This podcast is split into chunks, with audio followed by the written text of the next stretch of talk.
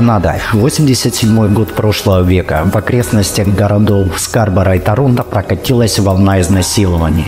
Жертвами изнасилований были молодые девушки от 15 до 23 лет. В 90-м году предполагаемый насильник был задержан, но после допроса он был отпущен.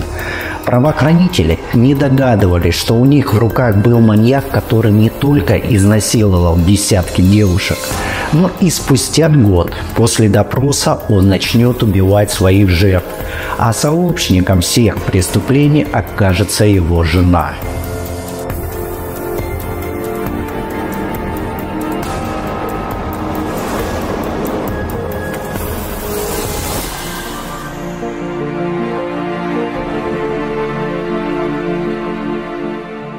В рождественскую ночь 1990 года в скорую помощь городка Сент-Кентерис, который находится чуть южнее Торонто, поступил срочный вызов из дома иммигранта из Чехии Хамолка.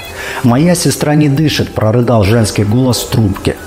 Буквально через несколько минут врачи и полицейские были на месте. Девушку, а это была 15-летняя Тами Лин, Хамолка спасти не удалось. Она захлебнулась собственной рвотной массой. Ее смерть списали на передозировку наркотиков. Свидетелей смерти там и сестру Карла и ее друга Пола Бернарда тщательно допросили. Но они стояли на том, что смотрели телевизор, а Тами пошла в спальню, откуда молодые люди и услышали хрипы девушки. А когда забежали в комнату, то та уже не дышала. Вскрытие трупа не производилось. В связи с этим факт изнасилования стал известен правоохранителям спустя несколько лет. Если бы вскрытие провели, то убийцы не совершили бы последующие преступления. Пол Бернарда родился в 1964 году в неблагополучной семье. Мать родила его не от мужа, а от другого мужчины, за что периодически получала затрещины от супруга, который тоже не был идеальным. Он был осужден за приставание к малолетней девушке, а позже вступил в связь со своей собственной дочерью.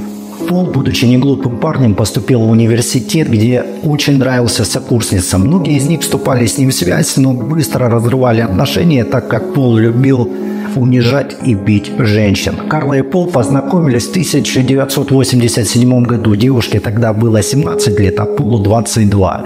Он был приятной внешности, проявлял галантность, поэтому Карла влюбилась в него с первого взгляда. По некоторым сведениям, в первый раз они занялись сексом в день знакомства, в ту же ночь, прямо на глазах своих друзей. Оба гордились своей раскованностью и раскрепощенностью, и присутствие зрителей их ничуть не смутило. За три года близкого знакомства. Они перепробовали в сексе все, до чего смогли добиться. А осенью 90-го года Пол предложил подруге секс втроем. Третьим партнером в этих сексуальных играх должна была стать младшая сестра Карла, Тами. Но в отличие от сестры, Тами более строго относилась к юношам и была девственницей. И именно этот факт заводил парня, так как Карла имела сексуальные связи до знакомства с ним. На суде Карла скажет, что ни в чем не могла отказать возлюбленному, но мне кажется, что ей и самой нравилось участвовать в этих преступлениях. Ведь не Пол, а именно Карла придумала, как нужно осуществить сексуальные фантазии Пола. И ей помогло то, что она работала в ветеринарной клинике и имела доступ к различным сильнодействующим препаратам.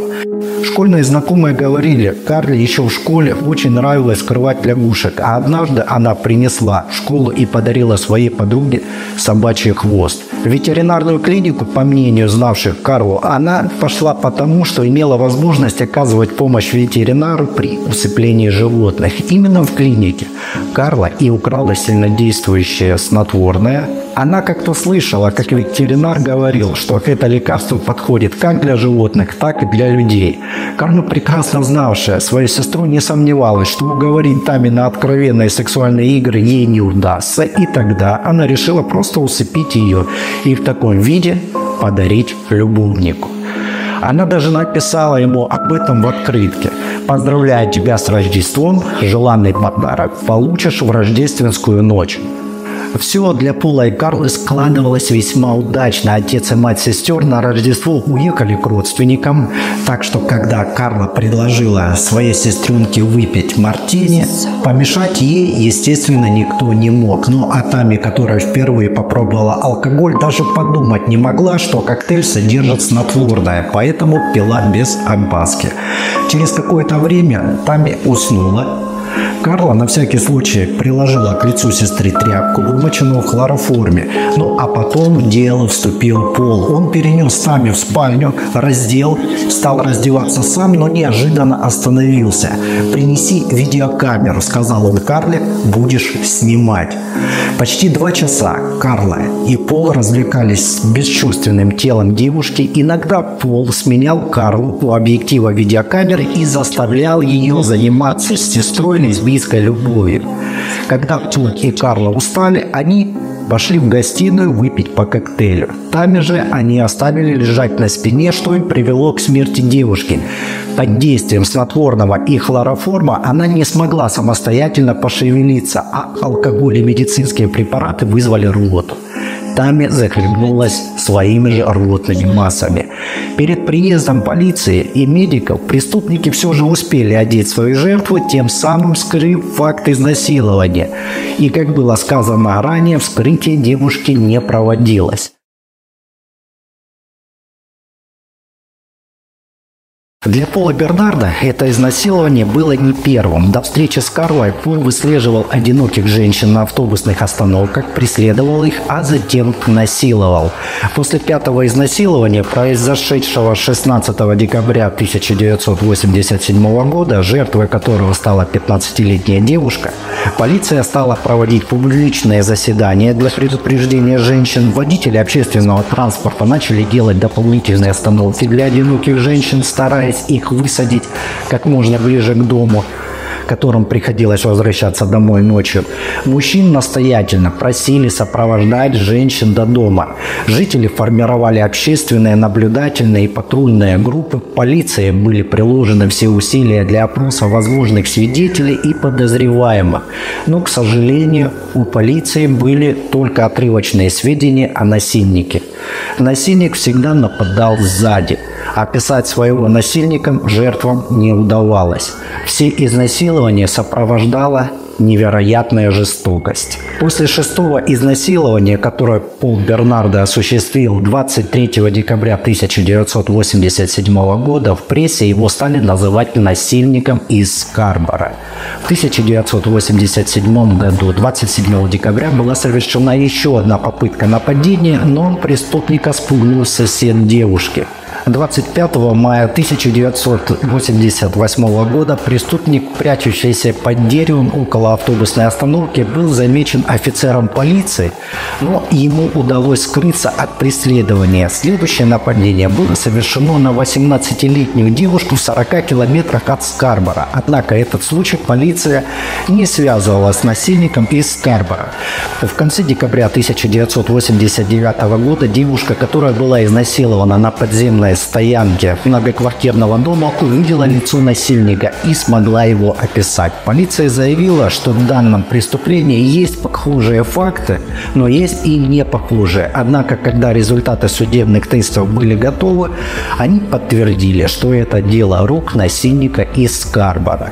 Полиция выпустила обновленное описание преступника. 26 мая 1990 года после полуночи 19-летняя девушка, вышедшая из автобуса в Скарборо, двигалась по улице Мидленд Роуд. Она заметила мужчину, который двигался за ней. Он приближался. Когда мужчина был на расстоянии приблизительно 12 шагов от нее, она обернулась и спросила у него, является ли следующая улица Хантингвуд Драйв. Она, конечно, знала, что это была за улица и где она находилась. Однако он улыбнулся и ответил, вот, ты знаешь, это далеко. Девушка сказала, что идет в гости к друзьям и спросила, почему он оказался тут так поздно.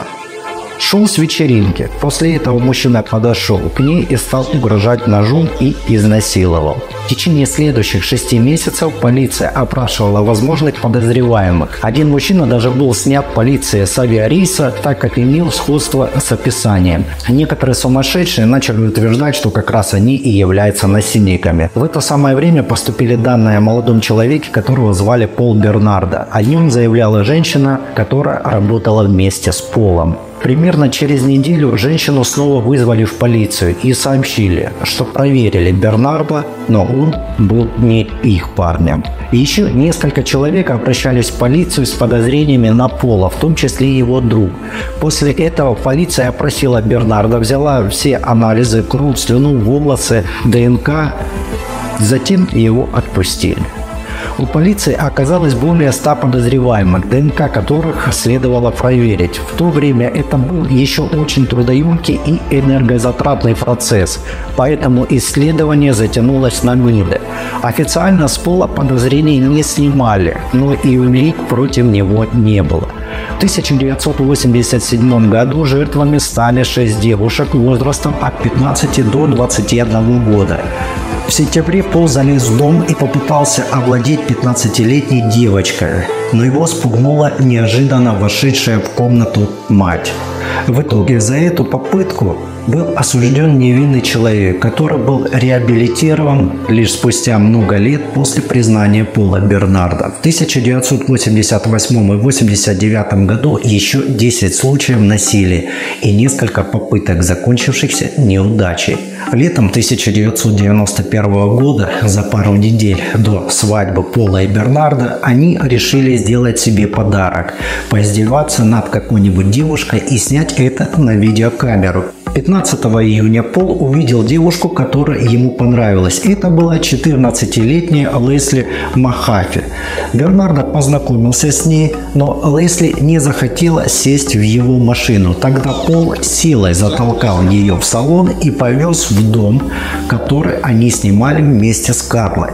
Он находился в 50-километровом расстоянии от отчего дома Лесли. Следующие 24 часа, последние в ее жизни, обернулись для 14-летней Лесли настоящим адом. И этот ад предстал перед присяжными и судом с экрана. Дико было смотреть, как Бернардо, страдавший, судя по всему, патологическим комплексом неполноценности, заставлял девушку называть его королем и повелителем. Затравленная и до смерти напуганная девочка, стоя на коленях, должна была умолять своего повелителя о сексе. При этом Пол с особой изощренностью избивал ее и связывал. Судя по тому, что Бернардо завязывал своей жертве глаза, видимо, даже ему не готов было приносить жалобный взгляд истерзанной девочки.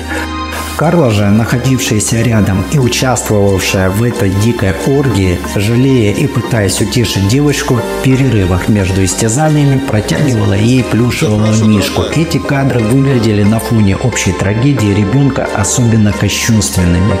Целые сутки продолжался ад для Лесли, поэтому смерть уже казалась для нее избавлением. А вдоволь натешившись, Бернардо справедливо опасаясь, что девочка заявит в полицию, решил от нее избавиться избавиться. Он задушил ее электрическим проводом, расчленил труп, забетонировал части тела и в ту же ночь с помощью невесты сбросил останки в ближайшее озеро. На видеопленке остались зафиксированными не только ужасающие сцены страданий жертв сексуальных насильников, но и торжественные моменты их бракосочетания. Жених с невестой в праздничных нарядах с иголочки, экипаж в старинном стиле, завидная молодость, красота и счастье, молодожены в окружении близких, родных и друзей, желающих всего наилучшего молодой семье. В то же самое время, когда Пол и Карла стояли под венцом неподалеку в озере, были найдены остатки расчлененного трупа, которые, как установила полиция, принадлежат девочке 13-15 лет. Но это не нарушило торжественности свадебной церемонии. На следующую охоту парочка вышла 16 апреля 1992 года. 15-летняя Кристиан Френч возвращалась из школы, когда у автостоянки возле церкви ее окликнула молодая пара. Они представились туристами и попросили девушку показать им дорогу до озера Онтарио. Молодые люди были такими милыми, красивыми и приятными, что Кристен согласилась без всякой опаски, хотя после обнаружения останков Лесли пресса подняла большой шум вокруг насильника и убийцы. Но Карла и Пол подозрений у Криса не вызвали. Девушку две недели насиловали. Чтобы девушка и не помышляла о побеге, Пол надрезал ей сухожилия на ногах. За эти две недели девушка прошла все круги ада, и уже перед своей самой смертью она заявила в камеру, которая по-прежнему была в руках Карлы. Есть такие вещи, после которых остается только умереть. Истязания жертвы, которые продолжались несколько суток, были вновь запечатлены на видеопленку. На пленке человек, зверь, изображает режиссера порнографического фильма, заставляя свою жену и Кристин переодеваться в школьную форму. Он поочередно насилует их, заставляет заниматься друг с другом лесбийской любовью, и в финале жертва задушена и расчленена. Труп Кристен был обнаружен 30 апреля в сточной канаве. После этого убийства полиция Канады стала буквально рыть носом землю в поисках убийцы. Пол Бернарда, который внимательно следил за ходом следствия по телевидению и из газет, был вынужден затихнуть но отказаться от насилия он уже не мог. Предметом удовлетворения его потребностей стала жена.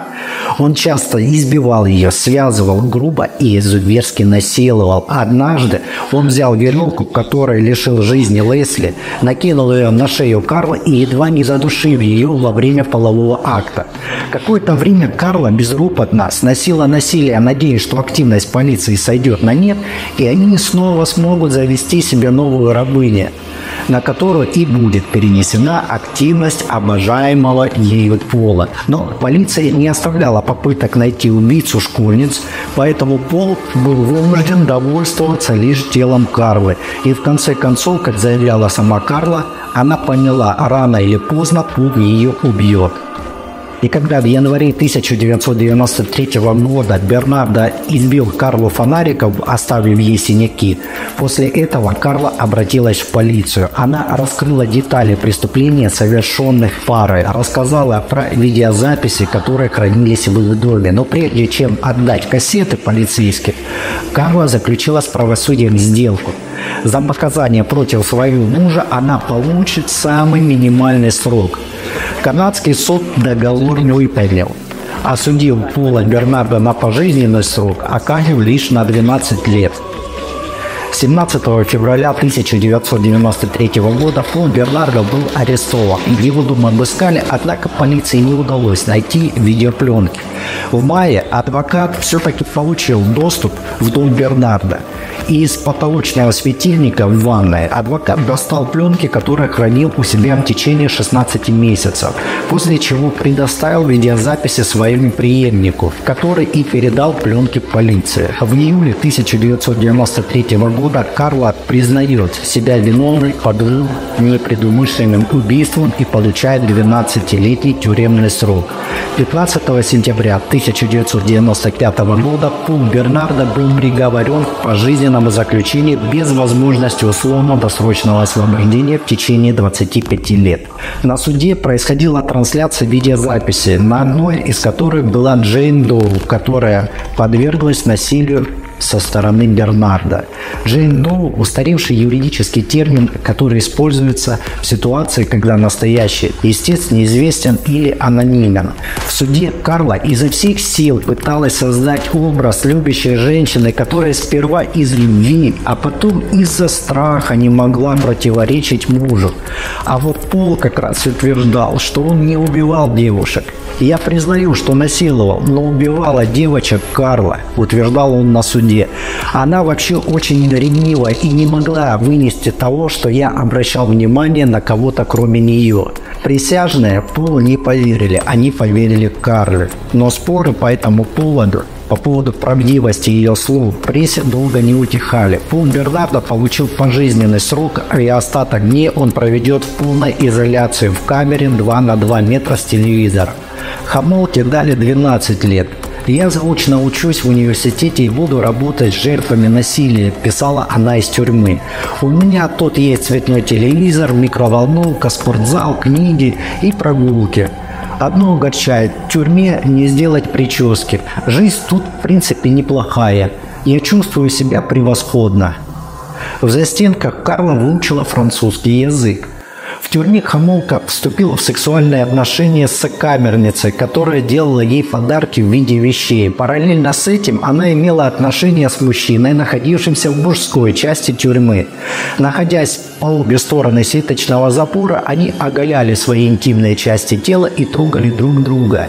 На вопрос сокамерницы, почему она продолжала сохранять отношения с ней и одновременно встречалась с мужчиной, Карла ответила, что ее интересовала только лишь материальная выгода. До заключения в тюрьму Хамолку обследовали многочисленные психиатры, психологи и другие работники службы охраны психического здоровья и суда. Карла Хамолка, как сообщает один из них, остается чем-то вроде диагностической загадки. Несмотря на ее способность очень хорошо представлять себя, ней есть моральная пустота, которую трудно или невозможно объяснить.